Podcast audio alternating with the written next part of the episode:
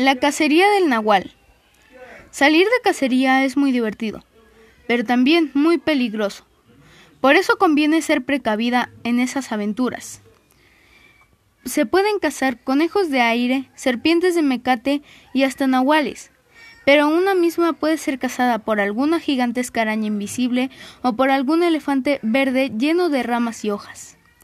Esto le explicaba Claudia a Sandra la más pequeña del pueblo, cuando llegaron todos sus amigos, listos para la cacería de ese día. Iban formados, uno detrás de otro, con machetes de madera, ramas de árbol como escopetas y un costal vacío, e iban saltando y cantando. A la víbora, víbora de la mar, de la mar, por aquí pasa el nahual, con sus alas de petate y sus ojos de comal. ¿Y qué cazaremos esta vez? les preguntó Claudia. Pues un nahual, contestaron todos a coro. Así que primero comenzaron a vestirse como cazadores de nahuales.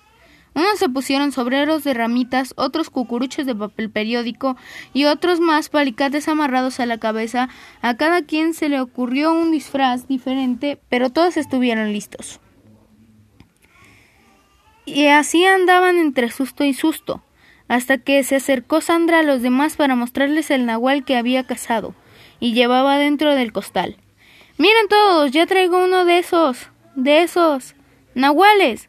Todos rodearon a Sandra listos para darle duro al nahual si es que intentaba atacarlos a todos.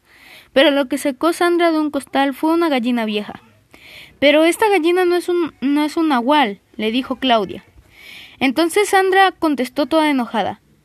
Ah, yo no sé, ustedes, lo único que dijeron fue esos, esos nahuales tienen alas de petate y ojos de comal. Así que confórmense con esta gallina que tiene alas y ojos como dicen.